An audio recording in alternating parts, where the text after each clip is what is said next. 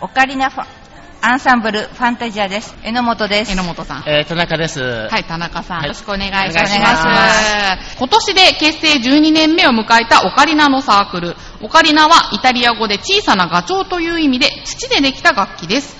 映画、音楽、クラシック、ポップスなどの曲をいろいろな大きさのオカリナでアンサンブルを楽しんでいます。一緒に音色を感じてみませんか？ということで、今日はどういう曲を発表されたんですか？えー今日は小さな旅、それから、次は何でしたっけ？あ、えー冬景色、それから、誰も寝てはならぬ。それから、えー、と、ちルリの地球ですかね。う。ん。それで先生の模範演奏でシルクロードという曲目でした。はい。先生はお一人でえ先生とお嬢さんとお二人で。オカリナ確かいろんな大きさが、そうですね。はい。大きいのから、はいあの、中ぐらいのと、いと。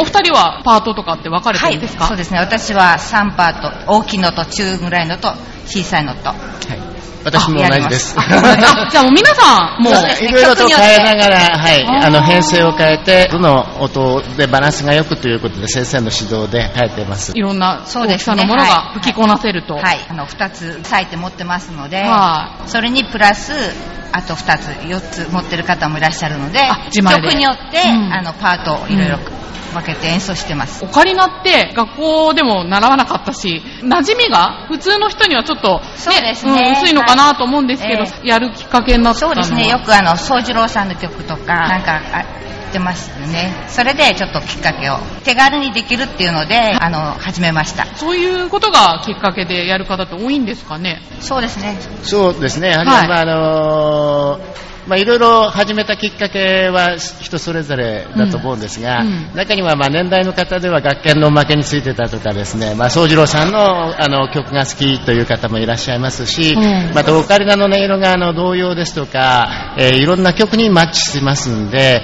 えーやあの吹きたいっていうか、まあ、そういう形で始められる方、いろいろ様々です。はい。男性も多いんでしょうか？そうですね、オカリナのサークルでは珍しく、あの、男性が多いサークルですので、私自身も肩身狭狭く、あの、えー参加していますので、オカリナファンタジーはチームワークとか。チームワークはバッチリです。バッチリで？ええ。この後もあの、打ち上げとして、あの、反省会として、はい。ちょっと皆さんでホテル行ってお食事をっていうのをあきっかけありますので、素敵な。ええもう先月は、あの、ちょっとピザパーティーを。ピ。ザパーティー、はい、そういう楽しみもあ交えりますね。て、皆さんも、はい鎌倉の方にちょっと小旅行っていうか、日帰りで出かけたり、ああの、すごく和気あいあいと、はいそして演奏も厳しながらも楽しんでやってますので。結構皆さんね、なんか、はできないわ、できないわと言いながらやってますね。私も時々演奏しながら閉じるんですけど、なんとか頑張ってついてってます。手応えを感じるのってどれぐらいなんですか？習ってから。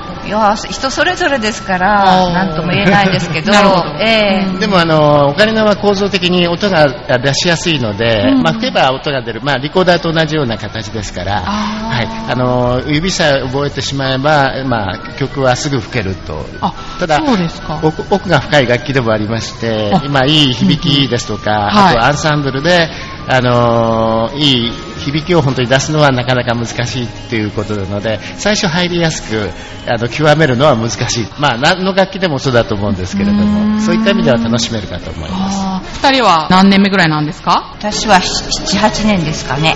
?7、8年。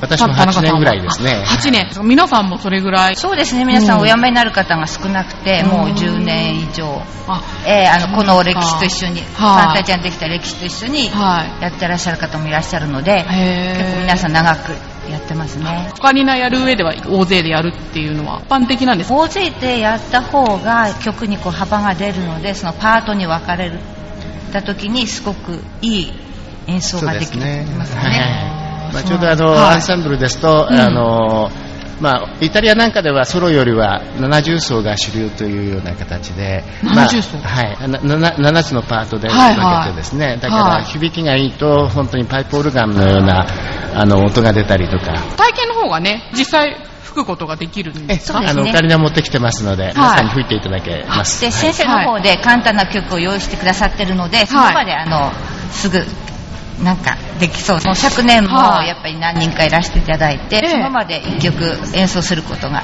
できる方いましたので、はい、チームの魅力というか、アピールしていくところってありますか？